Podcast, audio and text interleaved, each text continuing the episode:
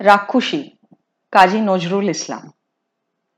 বীরভূমের বাগদিদের ভাষায়, আজ এই পুরো দুটো বছর ধরে ভাবছি, শুধু ভাবছি। আর সবচেয়ে আশ্চর্য হচ্ছি, লোকে আমাকে দেখলেই এমন করে ছুটে পালায় কেন? পুরুষেরা, যারা সব পর্দার আড়ালে গিয়ে মেয়ে মহলে খুব জাঁদরেলি রকমের শোরগোল আর হল্লা করেন, আর যাদের সেই বিদুঘুটে চেঁচানির চোটে ছেলে মেয়েরা ভয়ে নফসি নফসি করে সেই মদ্যরাই আবার আমায় দেখলে হুঁকো হাতে, দাওয়া হতে আস্তে আস্তে সরে পড়ে। তখন নাকি তাদের অন্দরমহলে যাবার ভয়ানক হাজত হয়। মেয়েরা আমাকে দেখলেই কাঁক হতে দুম করে কলসি ফেলে, সে কি লম্বা ছুট দেয়? ছেলে মেয়েরা তো নাক মুখ সিটকে ভয় একেবারে আঁতকে ওঠে। হাজার গজ দূরে থেকে বলে, রে বাপরে এই এলো পাগলি রাক্ষসী মাগি, পালা পালা, খেলে খেলে। কেনে? আমি কোন উনন্মুখ শুটকর পাকা ধানে মই দিয়েছি? কোন খাল ভরা ড্যাকরার মুখে আগুন দিয়েছি? কোন চোখখাগি আবাগির বেটির বুকে বসে তপ্ত খোলা ভেঙেছি? কার গত রামকাঠ না কুলকাটে রাখায় চড়িয়েছি? কোন ছেলে মেয়ের কাঁচা মাথাটা চিবিয়ে খেয়েছি? বল তো বোন, তাদের কি সরকার আছে আমায় যা তা বলবার? কে তারা আমার? মেরেছি? বেশ করেছি। নিজের স্বামীকে মেরেছি। শুধু মেরেছি? দা দিয়ে কেটেছি তাতে ওদের এত বুক চড়চড় করবে কেন? ওদের কারোর বুক থেকে তো স্বামীকে কেড়ে নি নাই, আর হত্যেও করি নাই। তাতে ওদের কথা বলবার আর সাউখুড়ি করবার কি আছে? ওরা কি আমার সাত পুরুষের কুটুম না গিয়াত? যদি এই রকমই করতে থাকে, তবে আমি সত্যিকারের রাক্ষসী হয়ে দাঁড়াবো বলে রাখছি। তখন এক এক দায়ের কোপে ওদের স্বামীর মাথাগুলো ধর থেকে আলাদা করে দেব। মেয়েগুলোর বুক ফেড়ে কলজেগুলো ধরে পিষে পিষে দেব। তবে না, সে আমার নাম সত্যি সত্যিই রাক্ষসী হয়ে দাঁড়াবে। আমায় পাগল করলে কে? এই মানুষগুলোই তো। আমি তো ফের তেমনি করেই যেন কিছুই হয় নাই, ঘর পেতেছিলুম। রাত্রির দিন আমার কানের গোড়ায় আনাচে, কানাচে, পথে, ঘাটে, কাজকর্মে, মজলিসে, জৌলুসে, আমার নামে রাক্ষসী রাক্ষসী বলে কুৎসা গেন্না মুখ ব্যাঁকানি চোখ রাঙানি, এইসব মিলেই তো আমার মাথার মগজ বিগড়ে দিল। যে ব্যথাটাকে আমি আমার মনের মাঝেই চেপে রেখেছিলুম, সেটাকে আবার জাগিয়ে তুলে চোখের সামনে সোজা করে ধরলে তো এরাই। আচ্ছা তুই বলতো বোন এই পাগল হওয়ার দোষটা কার? একটা ভালো মানুষকে খোঁচা মেরে মেরে খেপিয়ে তুললে সে দোষটা কি সেই ভালো মানুষের? না যে ভালো মানুষেরা তাকে খেপিয়ে তোলে তাদের? আমার স্বামী ছিল সিদে ধাদা মানুষ। সে তো সোজা ছাড়া বাঁকা কিছু জানতো না। সে চাষ করত কিছানি করত আমি সারাটি দিন মাছ ধরে চাল কেড়ে ধান ভেনে আনতুম। তা না হলে চলবে কি করে, দিদি? তখন আমাদের তিনটি পুষ্যি। বড় ছেলে সমর্থ হয়ে উঠেছে। বেথা না দিলে উপর নজর হবে। মেয়েটাও ঢ্যাং ঢেঙিয়ে বেড়ে উঠেছিল। আর আমার কোলপুছা ছোট মেয়েটিও তখন হাক্কো হাক্কো করে দু একটি কথা ফুটছিল। ছা পোষা মানুষ হলেও, দিদি, আমাদের সংসারে তো অভাব ছিল না কোনো কিছুর। তোমাদের পাঁচজনের আশীর্বাদে। এই বিন্দি তখন নাই নাই করে দিনের শেষে তিনটি সের চাল, তরকারির জন্য মাছ রে, শামুক রে, গুগলি রে, পৃথিবীর জিনিস জোগাড় করে আনতো।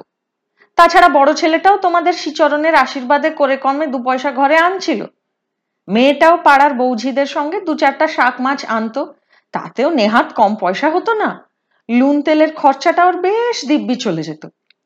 এসবের উপর স্বামী বছরের শেষে চাষবাস আর কিরসানি করে যা ধান চাল আনতো তাতে সারা বছর খুব মচল বচল করে খেয়েও ফুরাতো না। সংসারের তখন কি ছিঁড়েই ছিল? লক্ষ্মী যেন মুখ তুলে চেয়েছিলেন। এত সব কার জন্যে? এই ছেলে মেয়েগুলির জন্যেই তো। সারা দিন রেতে একটি সেরের বেশি চাল রাঁধতুম না। বলি, আহা, শেষে আমার ছেলেরা কষ্ট পাবে। সোয়ামে আর ছেলেগুলোকে দিতুম ভাত, আর নিজে খেতুম মার শুদ্ধ ভাতের ফ্যান। মেয়ে মানুষের আবার সুখ কি? ছেলে মেয়ে যদি ঠান্ডা রইল, তাতেই আমাদের যান ঠান্ডা। নাই বা হলুম জমিদার। আমরা তো কারুর কাছে ভিক্ষে করতুম না চুরিদারিও করতুম না। নতের পয়সা নেড়ে চেড়ে খেতুম। নিজে খেতুম আর পালেরে পার্বণেরে যেমন অবস্থা দু দশটা অতীত ফকিরকেও খাওয়াতুম। আহা, ওতেই তো আমার বুক ভরেছিল, দিদি। লোকে বলতো, আমি নাকি বড্ড কৃপণ কারণ আমি একটি পয়সা বাজে খরচ করতুম না। তা বললে আর কি করব? তাতে আমার বয়ে যেত না। তারা তো জানতো না, আমার মাথায় কি বোঝা চাপানো রয়েছে? দু দুটো মেয়ে আর একটি ছেলের বিয়ে দিতে হবে। বাড়িতে বউ আসবে, জামাই আসবে, আমার এই মাটির ঘরই আনন্দে ইন্দিরপুরি হয়ে উঠবে। দুটো স্বাদ আহ্লাদ আছে, তাতে কত খরচ বলো দেখিনি বোন? দায়ে ঠেকলে কেউ একটা পয়সা কর্জ দিয়ে চালাবে? বাপ রে বাপ, এই বিন্দির অজানা নেই গো। গলায় সাপ বেঁধে পড়লেও কোন বেটি একটি খুদকণা দিয়ে শুধোয় না। তার আবার গুমর? আমার কাছে ওসব শুধু কথায় চিড়ে ভিজে না, বাপু। তবে বুঝতুম, অনেক কড়ই রাঁড়ির বুক চরচর করতো হিংসে, আমাদের এই এতটুকু সুখ দেখে। এমনি করেই খুব সুখে দিন যাচ্ছিল আমাদের। আমি মনে করতুম, আর জটা দিন বাঁচি, এমনি করে স্বামীর সেবা করে ছেলে মেয়ে চড়িয়ে নাতিপুতি দেখে আমার হাতের নোয়া অক্ষয় রেখে মরি। কিন্তু তার পোড়া বিধাতার সইল না। আমার সাধের ঘর কান্না শ্মশানপুরি হয়ে গেল। আমার এত আশা, ভরসা সব তাতে চুলোর ছাই পাশ পড়ল। শুনে যা দিদি, শুনে যা সব। আর যদি দোষ দেখিস, তো তোর এই মুড়ো খ্যাংরা দিয়ে আমার বিষ ঝেড়ে দিয়ে যাস। সাত উনুনের বাসি ছাই আমার পোড়া মুখে দিয়ে দিস।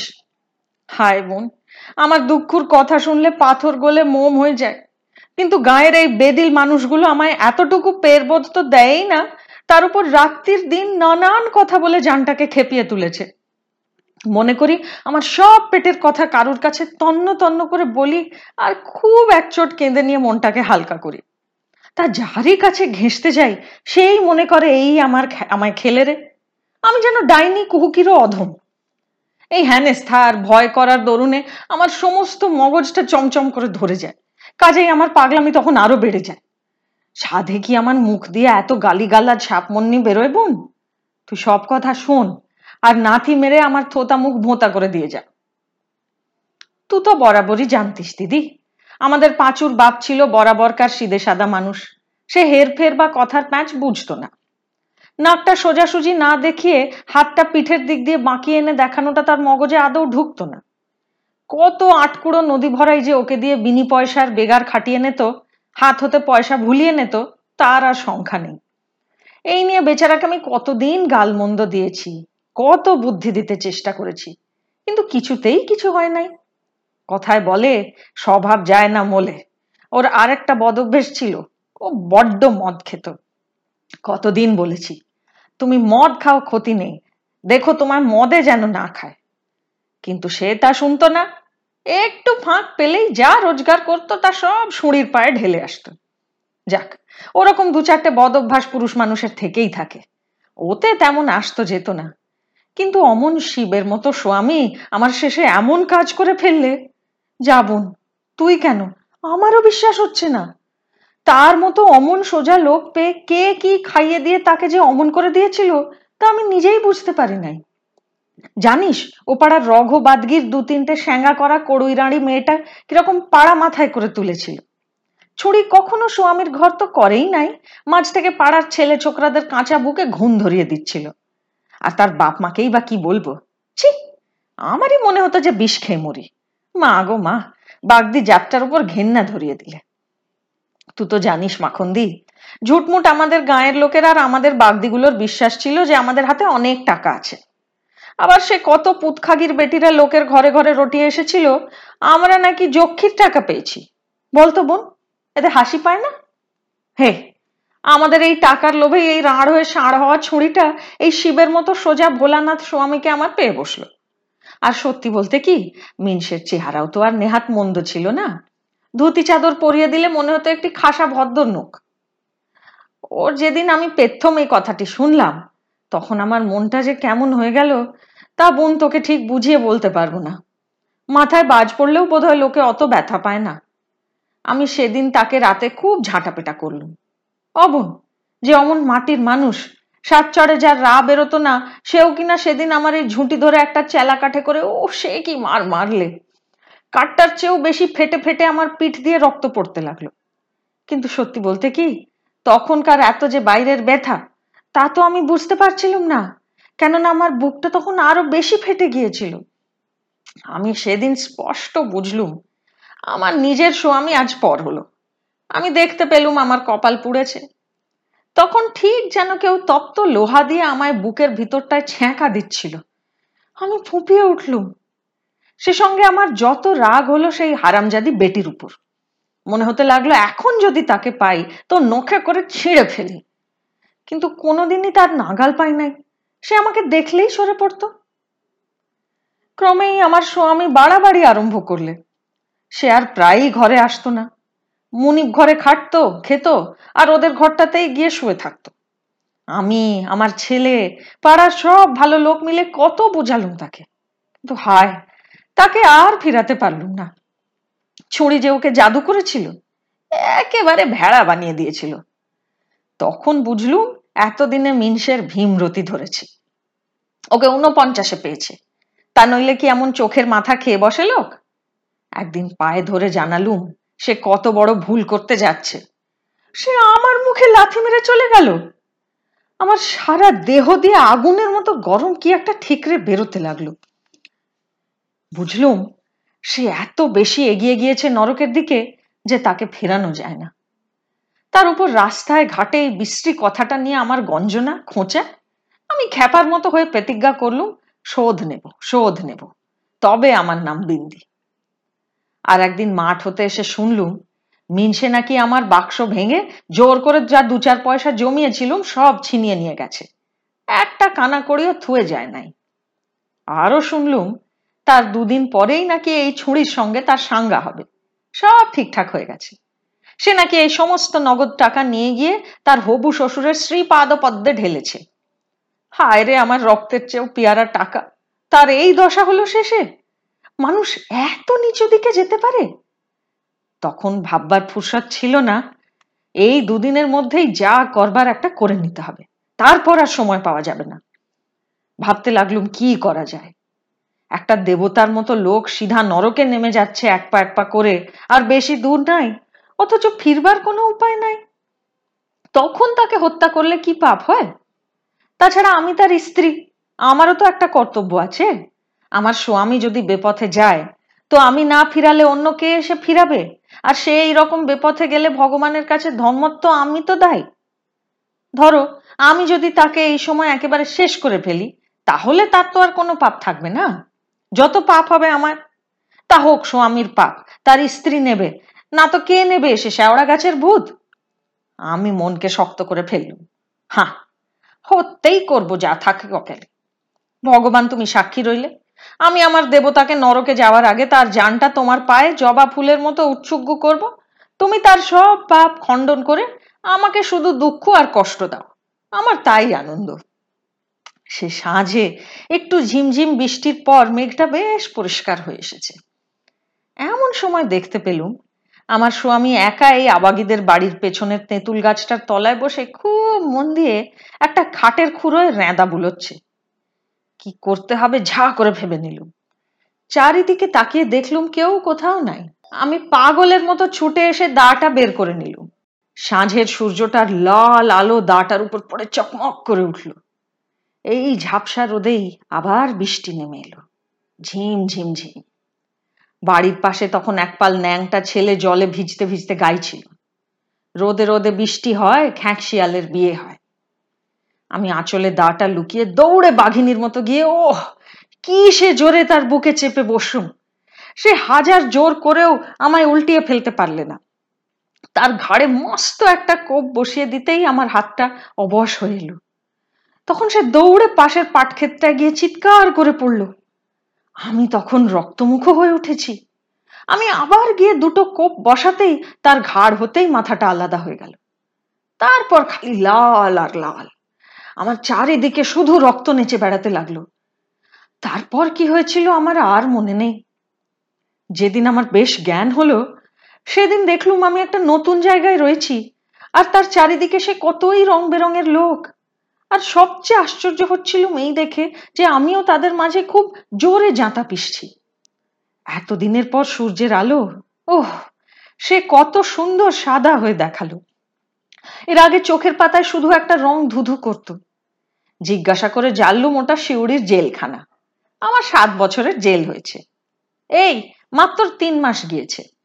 আমি নাকি ম্যাজিস্টর সাহেবের কাছে সব কথা নিজে মুখে স্বীকার করেছিলাম। তবে আমার শাস্তি এত হতো না।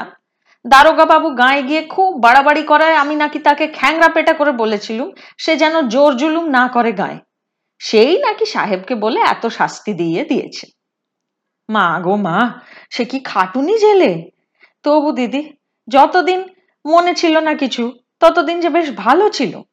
জ্ঞান হয়ে সে কি জ্বালা? তখন কাজের অকাজের মাঝে চোখের সামনে ভেসে উঠতো সেই ফিং দিয়ে ওঠা হালকা হালকা রক্ত। ওহ, কত সে রক্তের তেজ! বাপরে বাপ, সে মনে পড়লে আমি এখনও বেহুশ হয়ে পড়ি। মাথাটা যখন কাটা গেল, তখন এই আলাদা ধরটা কাতলা মাছকে ড্যাঙ্গায় তুললে যেমন করে, ঠিক তেমনি করে কাতরে কাতরে উঠছিল। এত রক্ত থাকে গো, এমনটা এতটুকু মানুষের দেহে? আমি একটুকুও আধারে থাকতে পারতুম না ভয়। কেননা তখন স্পষ্ট এসে দেখা দিত সেই মাথা ছাড়া দেহটা আর দেহ ছাড়া মাথাটা। উফ, তারপর দিদি, কোন জাত নাকি সাত সমুদ্র তেরো নদী পার হয়ে এসে দিল্লির বাদশাহী তক্তে বসলেন আর সব কয়েদিরা খালাস পেল। আমিও তাদের সাথে ছাড়া পেল দেখলি দিদি, ভগবান আছেন। তিনি তো জানেন, আমি ন্যায় ছাড়া অন্যায় কিছু করি নাই। নিজের স্বামী দেবতাকে নরকে যাওয়ার আগেই ও পথ থেকে সরিয়ে দিয়েছি। পুরুষেরাও তো যাই বলুক, আমি আর আমার ভগবান এই দুই জনাতেই জানতুম, এ একটা মস্ত সোজাসুজি সত্যিকার বিচার। আর পুরুষেরা ওরকম চেঁচাবেই কারণ তারা দেখে আসছে যে সেই মানধাতার আমল থেকে শুধু মেয়েরাই কাটা পড়েছে তাদের দোষের জন্যে। মেয়েরা প্রথম প্রথম এই পুরুষদের মতোই চেঁচিয়ে উঠেছিল কিনা এই অবিচারে তা আমি জানি না। তবে ক্রমে তাদের ধাতে যে খুবই সয়ে গিয়েছে নিশ্চয়। আমি যদি এই রকম একটা কাণ্ড বাঁধিয়ে বসতুম, আর যদি আমার স্বামী এই জন্য আমাকে কেটে ফেলতো, তাতে পুরুষেরা একটি কথাও বলতো না, তাদের সঙ্গে মেয়েরাও বলতো হ্যাঁ ওরকম খারাপ মেয়ে মানুষের এই রকমেই মরা উচিত। কারণ তারাও বরাবর দেখে আসছে পুরুষদের সাত খুন মাপ। তাছাড়া আমি মানুষের দেওয়ার চেয়ে অনেক বড় শাস্তি পেয়েছিলুম নিজের মনের মাঝে। আমার জ্বালাটা যে সদা সর্বদা কীরকম মোচড়ে মোচড়ে উঠত, তা কে বুঝতো বল দেখি বোন? নিজে হাতে কাটলেও সে তো ছিল আমার নিজেরই স্বামী। কোন জজ নাকি তার নিজের ছেলের ফাঁসির হুকুম দিয়েছিলেন? তা হলেও, অত শক্ত হলেও, তার বুকে কি এতটুকুও লাগে নাই এই হুকুমটা দিবার সময়? আহা, যখন তার বুকে বসে একটা পেরকাণ্ড রাক্ষসীর মতোই তার গলায় দাটা চেপে ধরলুম, তখন আহ কি মিনতি ভরা গোঙানি তার গলা থেকে বেরোচ্ছিল। চোখে কি সে একটা ভীত চাওনি আমার কাছে ক্ষমা চাইছিল। আহ আহ। জেলে রাত্রির দিন কাজের মধ্যে ব্যস্ত থেকে কোনো কিছু ভাববার সময় পেতুম না। মনটাকেও ভাববারই যে সময় দিতুম না। কাজের উপর কাজ চাপিয়ে তাকে এত বেশি জড়িয়ে রাখতুম যে শেষে কখন যে ঘুম এসে আমাকে অবশ করে দিয়ে যেত তা বুঝতেই পারতুম না। এখন যেদিন ছাড়া পেলুম সেদিন আমার সমস্ত বুকটা কিসের কান্নায় হা হা করে চেঁচিয়ে উঠল। এতদিন যে বেশ ছিলুম এই জেলের মাঝে। এতদিন আমার মনটা যে খুব শান্ত ছিল। এখন এই ছাড়া পেয়ে আমি যাই কোথা? উহ ছাড়া পাওয়ার সে কি বিষের মতন জ্বালা? ঘরেই এলুম। দেখলুম আমার ছেলে বিয়ে করেছে। বেশ টুকটুকে মেনি পড়া বউটি। আমি ফিরে এসেছি শুনে গায়ের লোক হাঁ হাঁ করে ছুটে এলো। বললে, গায়ে এবার মড়কচণ্ডী হবে? বাপরে, সাক্ষাৎ তারকা রাক্ষসী এবার গায়ে ফিরে এসেছে। এবার আর রক্ষা নাই, নিঘাত জমালয়। পেথম পেথম আমি তাদের কথায় কান দিতুম না। মনে করলুম, কান করেছি ঢোল, কত বলবি বল। শেষে কিন্তু আর কান না দিয়েও যে আর পারলুম না। তাদের বলার মাঝে যে একটুও থামা ছিল না। যেন কিছুই হয় নাই, এই ভেবে আমি আমার বউ বেটা নিয়ে ঘর সংসার নতুন করে পাতালুম। লোকে তা লন্ডভন্ড করে দিলে। মেয়ের বিয়ে দিতে চাইলুম। কেউ বিয়ে করলে না? বললে, রাক্ষসীর মেয়ে রাক্ষসী হবে, ডাহা সত্যি কথা? এতদিন যে ব্যথাটা আমি দুহাত দিয়ে চাপা দিতে চাইছিলুম, সেইটাই দেশের লোক উস্কে উস্কে বের করে চোখের সামনে ধরতে লাগল। সোনার চাঁদ ছেলে আমার একটি কথাও শুনলে না। আমার যে কেমন করে কি হলো তা ভুলেও কোনো কথার মাঝে জিজ্ঞেস করলে না। খুশি হয়ে আমাকে সংসারের সব ভার ছেড়ে দিলে। কেননা সে বুঝেছিল যা গিয়েছে তার খেসারতের জন্য আরেকজনকে হারাবো কেন? আর এই কড়ুই রাঁড়ি আটকুড়িরা যারা আমার সাত পুরুষের গিয়াত কুটুম নয়, তারা কিনা রাত্রির দিন খেয়ে না খেয়ে লেগে গেল আমার পেছনে? দেবতাদের সাপের মতো এসে আমাদের সব সুখ শান্তি নষ্ট করে দিলে। আমার ছেলেকে তারা এক ঘরে পতিত করলে? তাতেও তাদের স্বাদ মিটল না। নানান পেকারে, নানান সুতো এই দুটো বছর ধরে কি না কষ্টই দিয়েছে গায়ের লোকে। দিদি পথের কুকুরকেও এত ঘেন্না হেনস্থ করে না। এতে যে ভালো মানুষেরই মাথা বিগড়ে যায়, আমার মতো সতে খুয়ারি ডাইনি রাক্ষসী তো কথাই নাই। তাও দিদি খুবই শোয়ে থাকি। নিতান্ত বিরক্ত না করে তুললে ওদের গালমন্দ দিই না। বত্রিশ নাড়ি পাক দিলে তবে কখনো লোকের মুখ দিয়ে সাপমন্নি বেরোয়। এখন তো তুই সব শুনলি দিদি। এখন বল দোষ কার? আর তুই হাতের মালসাটা আমার মাথায় ভেঙে আমার মাথাটা চৌচির করে দে। সব পাপের শাস্তি হোক। ওহ ভগবান!